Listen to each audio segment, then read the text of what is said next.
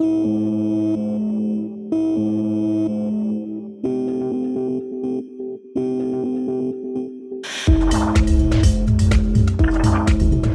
lyssnar på Framtidslandet, en podd om hur Sverige kan bli världens smartaste land.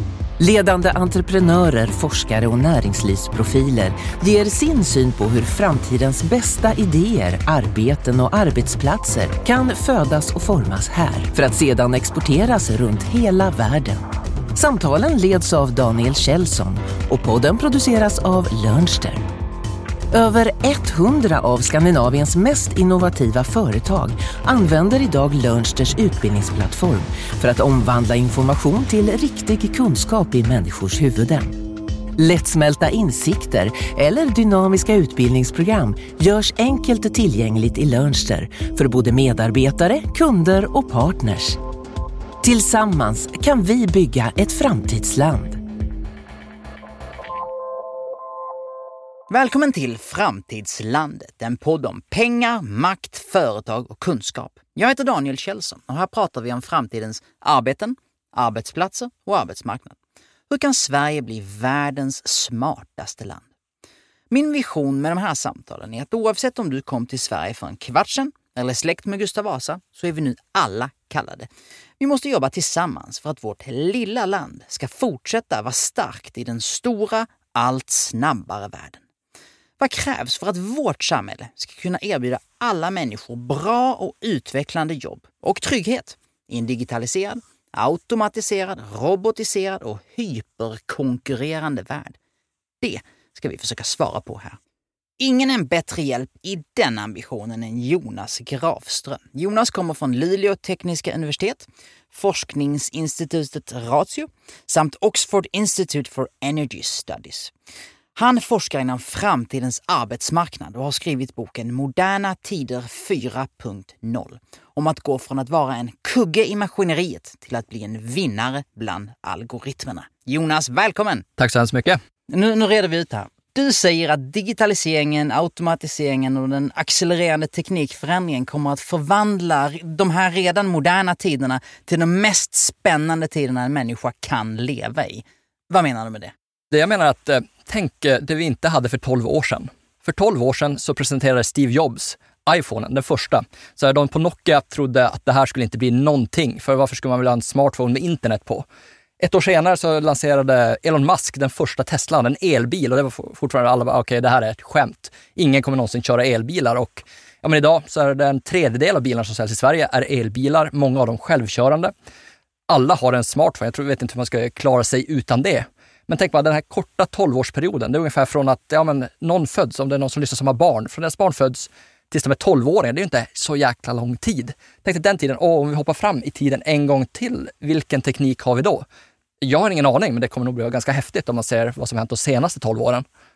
Vad tror du då? Vad, vad tror du? För att jag menar, det är som du säger, jag menar bara eh, den smarta telefonen och dess påverkan kring helt nya industrier, nya företag, nya jobb.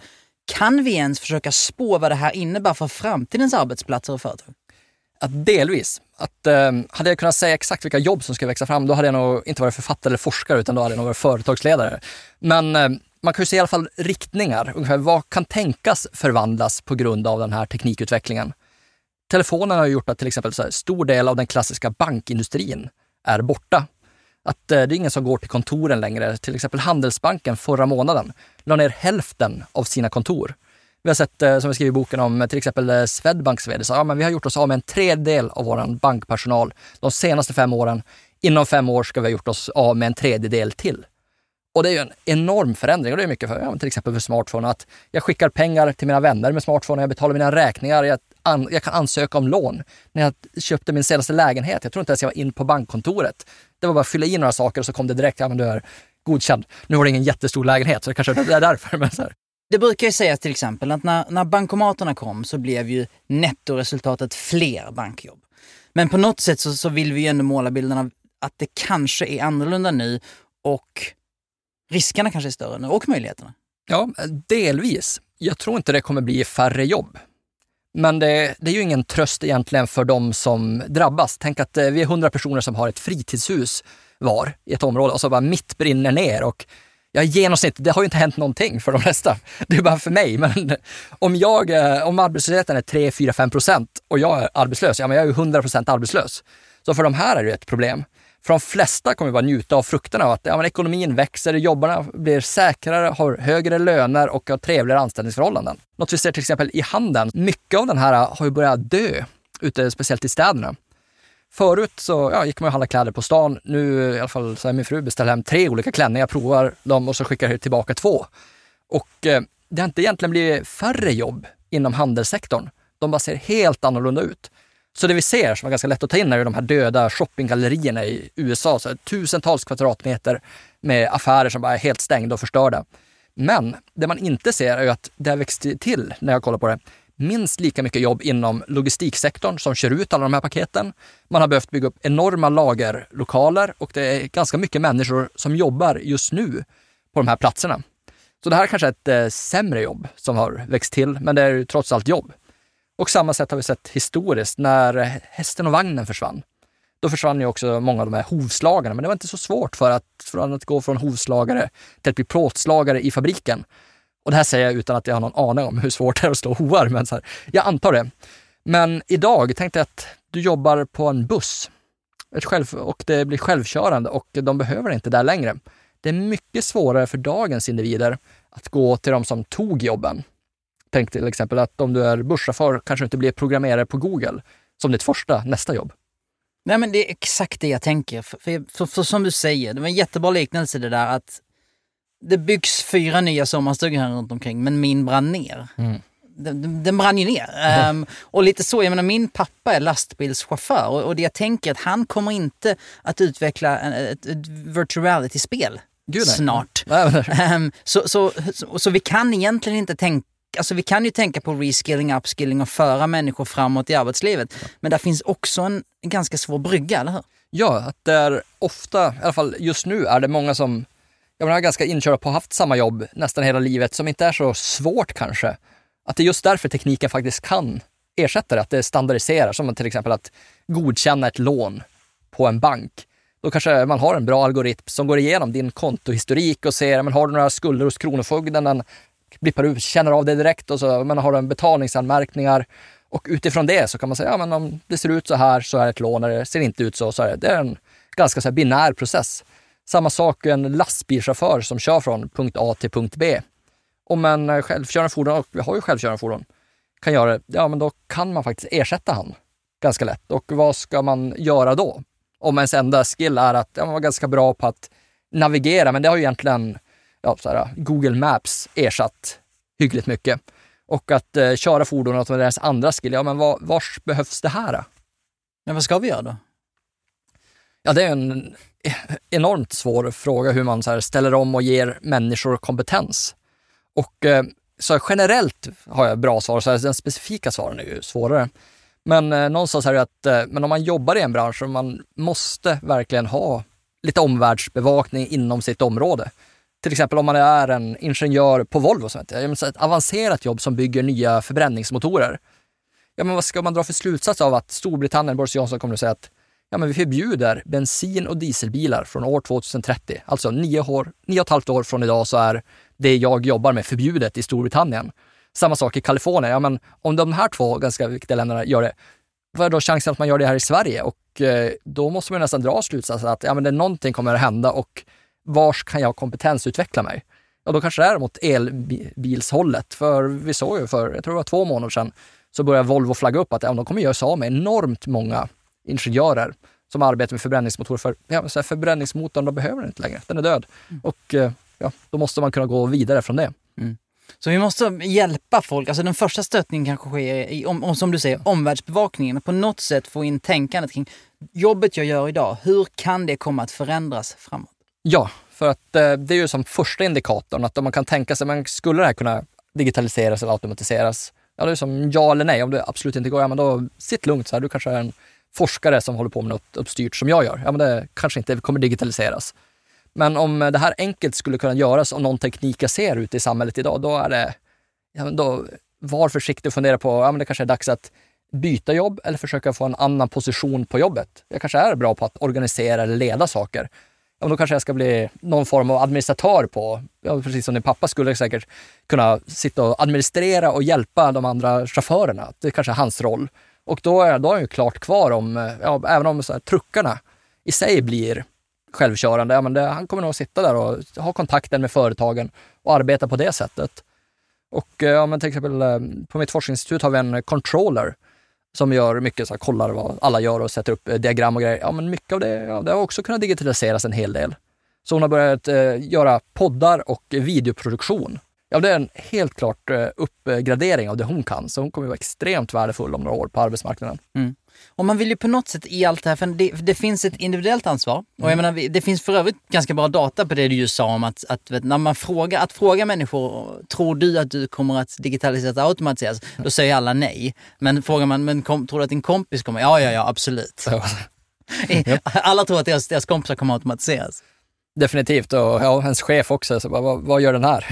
det har jag känt många gånger i arbetslivet ansvarsfrågan eller om man ska kalla det så här. Jag själv måste börja titta mer på mitt jobb. Hur kan det komma att utvecklas? Men vi vill ju också påverka eh, entreprenörerna, företagsledarna. Lansera eh, läroplattformar, på, uh, utöka omvärldsbevakningen kring yrkena. Så att man får in det här tänket i, på, på, på skala så att säga. Ja, för att eh, en kunskap som är extremt svårt att sätta på papper är företagsspecifik kunskap. Mm. Som är extremt värdefull. Att, eh, jag tänker så här, alla gånger jag har fått ett nytt jobb, så här var det första, då är jag alltid så här, jag kan ingenting, vet inte hur SKP skriver, fungerar. Och man så här lutar sig in lite så här, bara, hej, jag Jonas typ. Och eh, ja, men så här, år tre, fyra, ja, men då är man nästan en veteran och har, har koll på allt. Ja, man, man lär sig ju extremt mycket från första dagen på jobbet till ja, men så här, fjärde året. Mm. Och kanske till och med vidare. Men eh, ja, så det är ju en värde i sig, att man vet hur saker fungerar. Och det är också någonting så här, eh, de måste räkna med på arbetsplatsen. att ja, men Tar vi in en helt ny, han kanske har ganska bra de här nya skillsen, men ja, men det kommer ta ganska lång tid innan han vet vem man ska prata med och det kommer vara mycket problem. Det kommer vara mycket upplärning. Så då kanske det är värt att eh, försöka fasa in ny kunskap på de som redan är där. Om de är väldigt bra på sitt jobb och kan företaget, kan alla system, så kanske det är de här vi ska lära nya saker. Vi pratar ofta, eller vi slänger oss ofta med termer som att utvecklingen nu går fortare än någonsin och sådär. Vad är det som går fortare och varför är det så? Ja, det är ju egentligen att eh, vi är mer människor på planeten än någonsin, så det är naturligt att fler människor då kan ja, forska och utveckla saker. Och eh, just nu lägger vi också mer pengar än någonsin från en ekonomi som aldrig har varit så stor som den är idag. Det är extremt många människor som utvecklar saker och det finns ganska stora incitament att göra det. Om vi tänker förr i tiden om du var så här, skomakaren i byn i Norrlands inland. Ja, men din eh, marknad var att du kanske kunde promenera en mil och sälja skor. Så det fanns ingen annan skomakare, du var den enda, så du behöver inte utveckla dig. Folk vill ha skor och skon är det du gör. Du bestämmer vad en sko är. Men just nu konkurrerar vi ju egentligen med alla människor på planeten.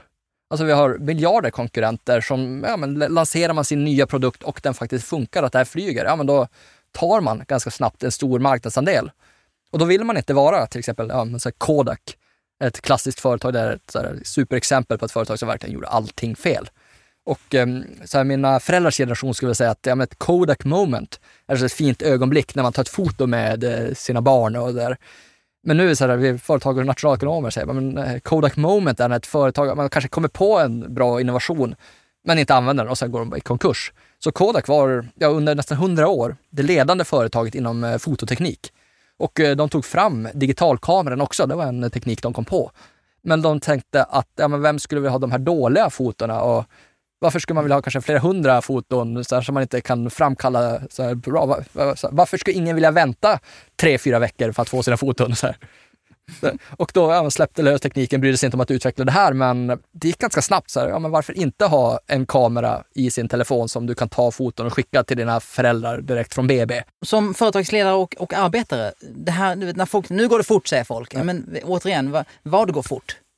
Hur, hur, hur ska jag förhålla mig till det? Um, ja, som företagsledare ska jag nog säga så att um, vad är det jag håller på med och eh, var skulle mina konkurrenter kunna springa om mig? För att jag tror att här, lojaliteten mot företaget går neråt. Samtidigt som att ja, men om någon har en betydligt bättre produkt så kommer det gå väldigt mycket snabbare att få reda på det.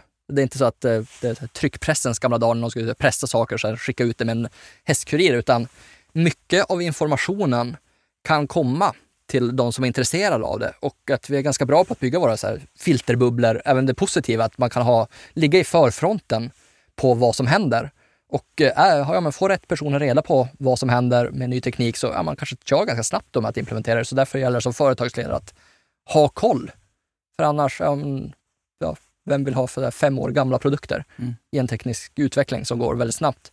Så en nyckelfråga är egentligen att man, man kan skaffa liksom en reminder, en påminnelse till sig själv att om man någonsin tänker så här, ah, men det där vore ju jättebra men det går inte tekniskt. Ja. Då ska det ringa en klocka att det kanske det snart gör. Ja, alltså det är mest troligt så är det redan tekniskt löst någonstans på planeten. Men ofta är det egentligen att eh, tekniken hindrats av politiken. Om vi tar till exempel självkörande bilar, vi har haft flera hundra sådana körande i eh, Göteborg och många amerikanska städer. De klockar enormt många tusen timmar och har mycket erfarenhet på det här. Och nu är det egentligen bara, men hur reder man ut det här lagligt? Så här, vem är ansvarig? Det är kanske det stora hindret om en självkörande bil kör på någon. Om jag skulle äga någon form av verkstad så skulle jag också försöka säga, ja, men vad kommer elbilarna göra för min verksamhet? Och eh, antalet anställda. För att en elbil så här, den har ungefär 5% av antalet rörliga delar jämfört med en bensinbil. Mm. Vilket betyder att det här behöver inte speciellt mycket service alls i en närtid. Så det är ju många så killar på fordonsprogrammet som kanske skulle behöva fundera på, mm. ja men så här, behövs bensin, behöver en mekaniker för en bensinbil i framtiden? Mm. Eller mekaniker alls? Det är också en fråga. Ett exempel jag har i boken är, jag kollar på hur lång tid det tog för folk att komma på det här med skörbjugn. Det är en ganska hemsk sjukdom som beror på att du inte får i dig vitaminer, vilket är ganska naturligt om du seglar på en träbåt eh, i flera månader, vilket det tog om du ska ta dig till ja, någon del av Asien. Så man kunde inte packa speciellt eh, spännande mat utan det är mest troligt mögligt hårt bröd och så kanske ni får lite fisk. Så skörbjugnen, eh, man började komma på att ja, men det är någonting kanske kan eh, bota det här. Och då var det, jag tror det var Magellan, han steg i land, så, så åt de en massa frukt på en söderhavsö. Och ja, då trodde väl Magellan, ja då frisknade det till allihopa, det var nog bra vindar. Men så man kom på det här i brittiska flottan att ja, men om vi ger dem lite citronjuice med sig på resan så verkar de, då dör inte besättningen. Det är enormt bra. Men det här tog mer än hundra år från att man hade, ja, här, var ganska säkra på det tills man för in det i manualen hur brittiska flottan skulle fungera. En algoritm kan få ut allting på marknaden direkt. Tänk att du har gjort ett mobilspel, att det är ditt företag som gör det. Du släpper det på Google Apps eller så här, iPhones app-motsvarighet och den är, finns tillgänglig på hela planeten samtidigt.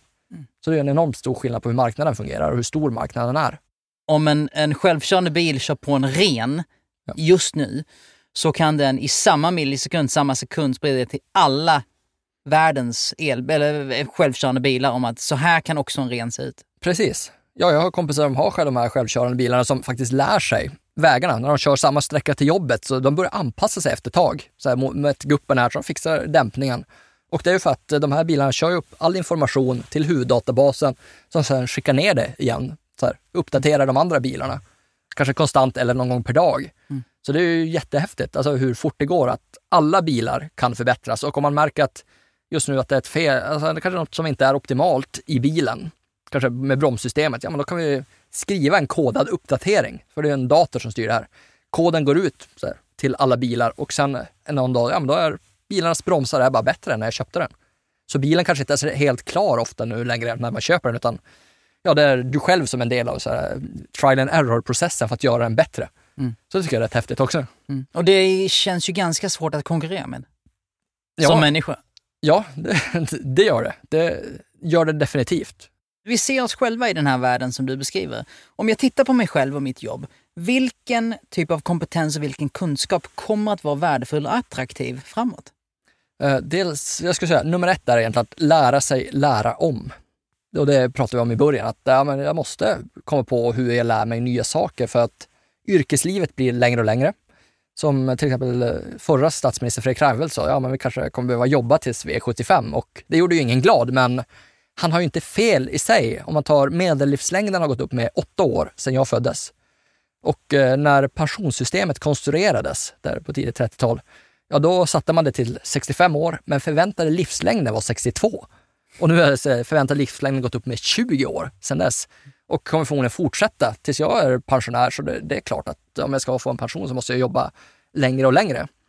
Och eh, det betyder också att ja, jag är kvar längre på arbetsmarknaden och eh, Ja, men tänk dig att om du har varit på arbetsmarknaden sedan ja, mån, första mänskliga månlandningen till idag, vilket det kanske finns några stycken som faktiskt har, har varit, så här, som är lite en kvar. Det har hänt ganska mycket sen eh, ja, månlandarna. Jag tror att de hade betydligt mindre datakraft för hela operationen än vad du har i mobiltelefonen. Och hade förmodligen mindre arbetsminne än vad ett vanligt Instagram-inlägg är. Så det, det är skillnaden. Så det är klart att tekniken kommer ändras så många gånger att du måste lära om. Och om vi tar det till landets liksom framtidens Sverige, hur ser framtidens arbetsplatser ut i Sverige? Vissa av dem kommer att vara helt mörka fabriker, så de behöver inte ens installera lampor. robotarna står och gör saker.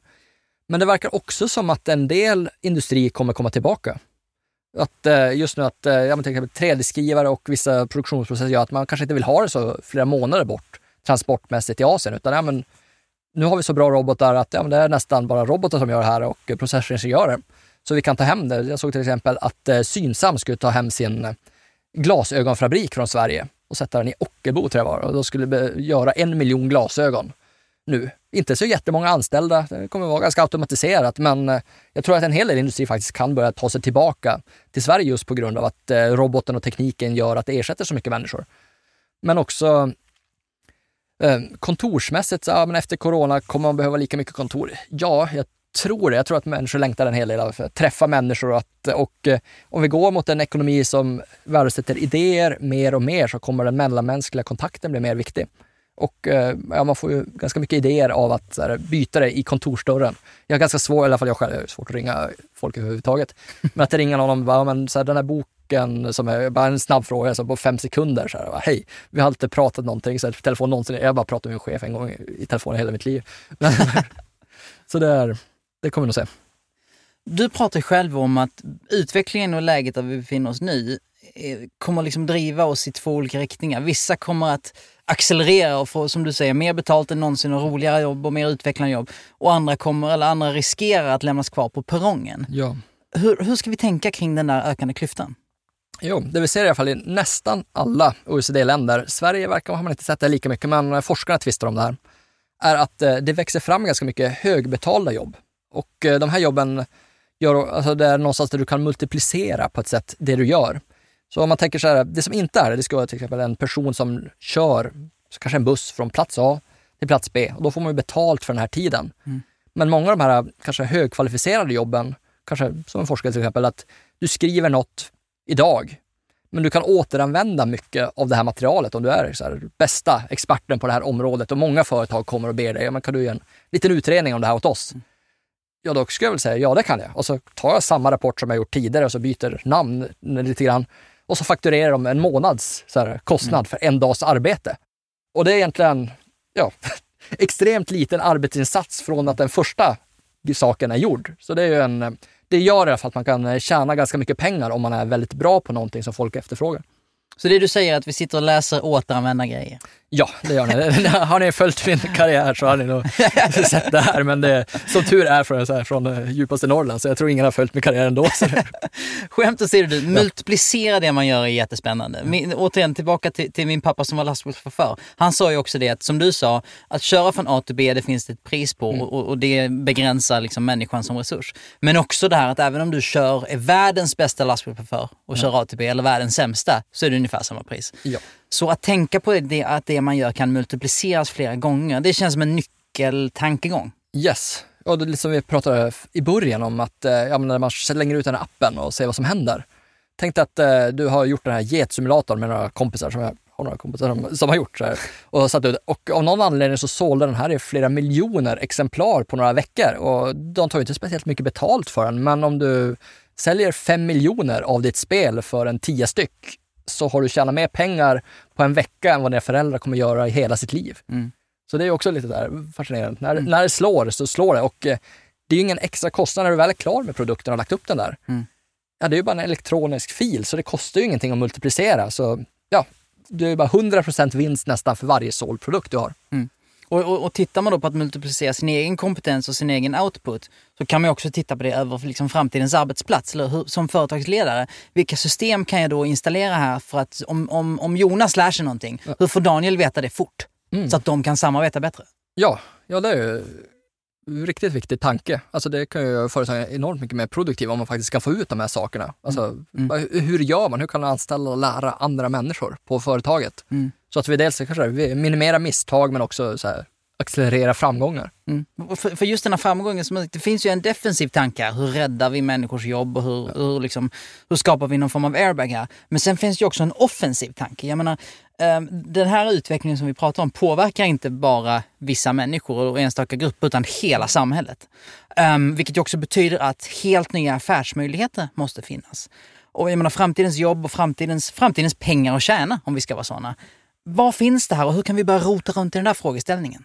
Ja, Sverige har ju egentligen varit extremt framgångsrika på det här. Att, eh, jag tror vi lärde oss kanske främst under varv, det som kallades varvskrisen på 70-talet. Och det som hände då var att ja, Sverige var ju världsledande på att bygga stora båtar efter andra världskriget. Men eh, sen kom ju många andra länder ikapp oss. Så till exempel ja, Sydkorea och Kina kom ikapp oss och ja, de kunde göra det här mycket billigare. Så ett tag, det var en stor ekonomisk nedgång generellt och då tänkte politiken, ja men vi ska rädda varven. Så då började staten köpa båtar, så de lät dem bygga. Men sen var det ingen som ville ha de här båtarna, så de gick inte att sälja, så de stod bara och rostade bort i en norsk fjord. Och där hade man räknat ut nu i efterhand att ja, men det hade nog varit billigare att bara ge alla anställda tre miljoner i handen och säga, ja, men gör vad- du vill nu resten av året. Så här. Det hade varit billigare för skattebetalarna och bättre. Och där lärde vi oss, ja, men, låt dem gå. Så här, låt företagen försvinna. Och det kanske vi såg till exempel i finanskrisen när Saab gick under. Så det är fina bilar, det är inget fel på dem. Men jag tror politiken var ganska enig om att ja, man, i Sverige så låter vi företag gå i konkurs. Och sen eh, skolar vi om dem och det här är egentligen hela den svenska arbetsmarknadsmodellen när man säger den här svenska modellen är att man tänkte att eh, ja, vi försöker driva upp ganska höga löner. Det gör att lågproduktiva företag slås ut.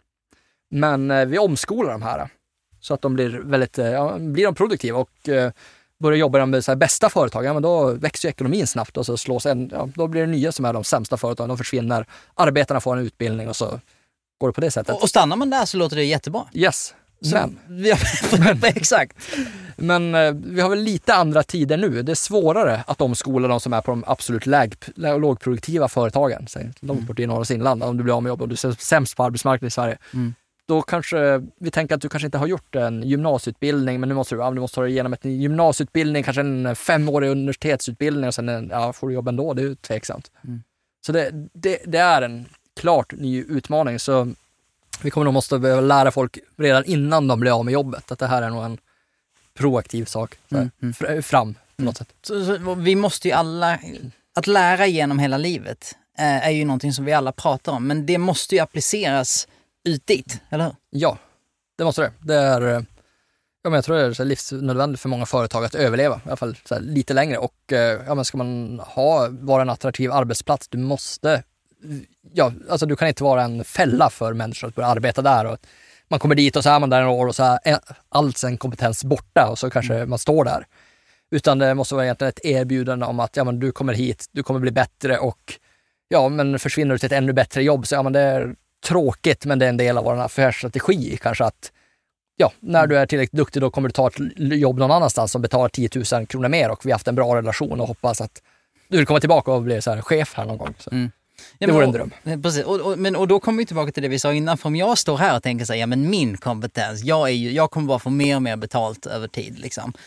Mm, För tekniken kommer aldrig kunna göra det jag kan. Då återigen, då ringer den här lampan, vänta. Du, nu tänkte jag att tekniken aldrig kommer komma ikapp mig, vilket den troligen kommer. Så det gäller ju alla menar jag. Vi måste ju, det här livslånga lärandet och att lära varje dag på jobbet och liksom att, att, att, nätverk, att hitta ett nätverk i sitt lärande gäller ju även de idag mest attraktiva jobben också. Ja, absolut. Att det är många som har sett sina så här, häftiga jobb försvinna av olika anledningar. Så här, Det är ju, ja, men speciellt många av de här ekonomerna är utbildade för här, att jobba på bank i min tidigare karriär, uppåt tio år sedan. Då ville ju som alla ekonomstudenter sitta där på banken, ha en kostym, en slips och träffa lite kunder, men det, de jobben är ju borta. Alltså det är helt gone och det trodde man ju inte skulle, det, det har ju alltid varit det här riktiga vovve, villa, Volvo-jobbet. Mm. Och det är borta. Så det är, Ja, det- och är smärtsamt. Ja, det är, det är jättesmärtsamt. Alltså, speciellt för individen är det smärtsamt, men för oss andra som vill använda banken på ett effektivt sätt till låga kostnader så har det gett oss extremt mycket pengar att inte behöva betala deras löner Mm. och att eh, kunna göra det här ja, hemma. Mm. Det är en ganska stor skillnad att behöva gå till banken som hade ganska så här, dåliga öppettider. Mm. Ja, nu, sitter jag bara ja, fixar, betalar mina räkningar hemma. Så det, det, det löser sig. Mm. Ja, men Jonas, jag menar, du, du kommer från Norrland, du bor här i Stockholm nu. Du, är, du är ju en vanlig kille höll jag på att säga. Ja, ja, det, ja jag hoppas det. um, och du, från ett forskningsperspektiv så ser du ju så här, nej men nätt, vi vinner, det här går jättebra. Men som vi börjar med att säga, men någons sommarstuga brann ner, någon blev av med jobbet, någon fick en väldigt svår, mycket svårare vardag. Hur tänker du på att landet Sverige, liksom Sverige AB, mm. ska vinna, ska gå bättre framåt? Det är verkligen här brännpunkten är för att när man bara ser på Sverige AB, ja men det, det blir bättre och i genomsnitt så blir ju alla mycket gladare. Men eh, det man har sett i alla fall historiskt med de här teknikskiften, för det har varit många teknik, teknikskiften förut, att det skapar ganska mycket oroligheter. Dels i England och Frankrike slog man ju sönder maskinerna handgripligen. Så här. Men också i så här, tyska 30-talet, många av de som eh, stödde nazistpartierna var att ja, det var så här, småbrukare, småhantverkare och ja, men de som var på väg att halka ner på den sociala stegen.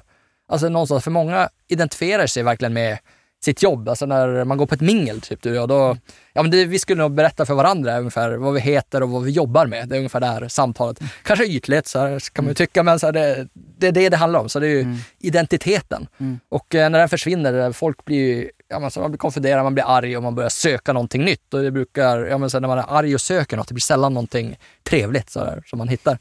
Så det, det är ett problem att hantera. Så jag skriver i boken att ja, men de som blir lämnade där på perrongen, när man ser verkligen så här, alla far iväg och när man är från Norrland vet man att ja, men vissa kommuner bor det nästan inga kvinnor. Så alla unga tjejer direkt, så dagen gymnasiet är slut så packar de väskan och far till universitetsstäderna. Mm. Och så sitter grabbarna kvar där och eh, ja, kanske i alla fall tillfälligt tjänar rätt bra på något okvalificerat. Men när det försvinner, då är det som, ja, så är det, damerna är borta, så jobbet är borta och framtiden är borta. Det är, det är en ganska så här, Social oro. Ja, det är en häxbrygd för ja, problem. Och det, och det, ser vi ju runt om i världen exempel på, um, ska man ju också säga. Så, så därför är det ännu viktigare att, att hjälpa till innan det händer. Ja. Du, vad är Zlatan Economics? Eh, det är ett eh, begrepp jag försöker lansera och det handlar mycket om det här att eh, de som tjänar bra kommer tjäna bra, att marknaden växer. Och om man tar så här, den förr i tiden var ju marknaden extremt liten. Om man tänker Homeros när han stod och berättade om Iliaden och Odysseen. Så här, då, ja, det kanske var 25 personer är ungefär max vad ens röst klarar av framför en lägereld eller i ett klassrum för den delen. Efter ett tag, om det är en stor klass, du behöver verkligen mikrofoner för att kunna prata, annars försvinner rösten. Så det betyder ju att hans marknad var ganska liten. Kunde inte tjäna så mycket pengar. Men eh, sen ett eh, teknikskifte ett par tusen år senare, eh, Globe Theatre som Shakespeare hade, ja man kunde ta in nästan 500 personer på att se ett verk. Ja men då får man in mer. Det är som en teknikutveckling, hur man bygger en stor scen och en stor arena för att maximera ljudet. Och om vi är idag, så ja, hela världen är ju någonstans ens marknad.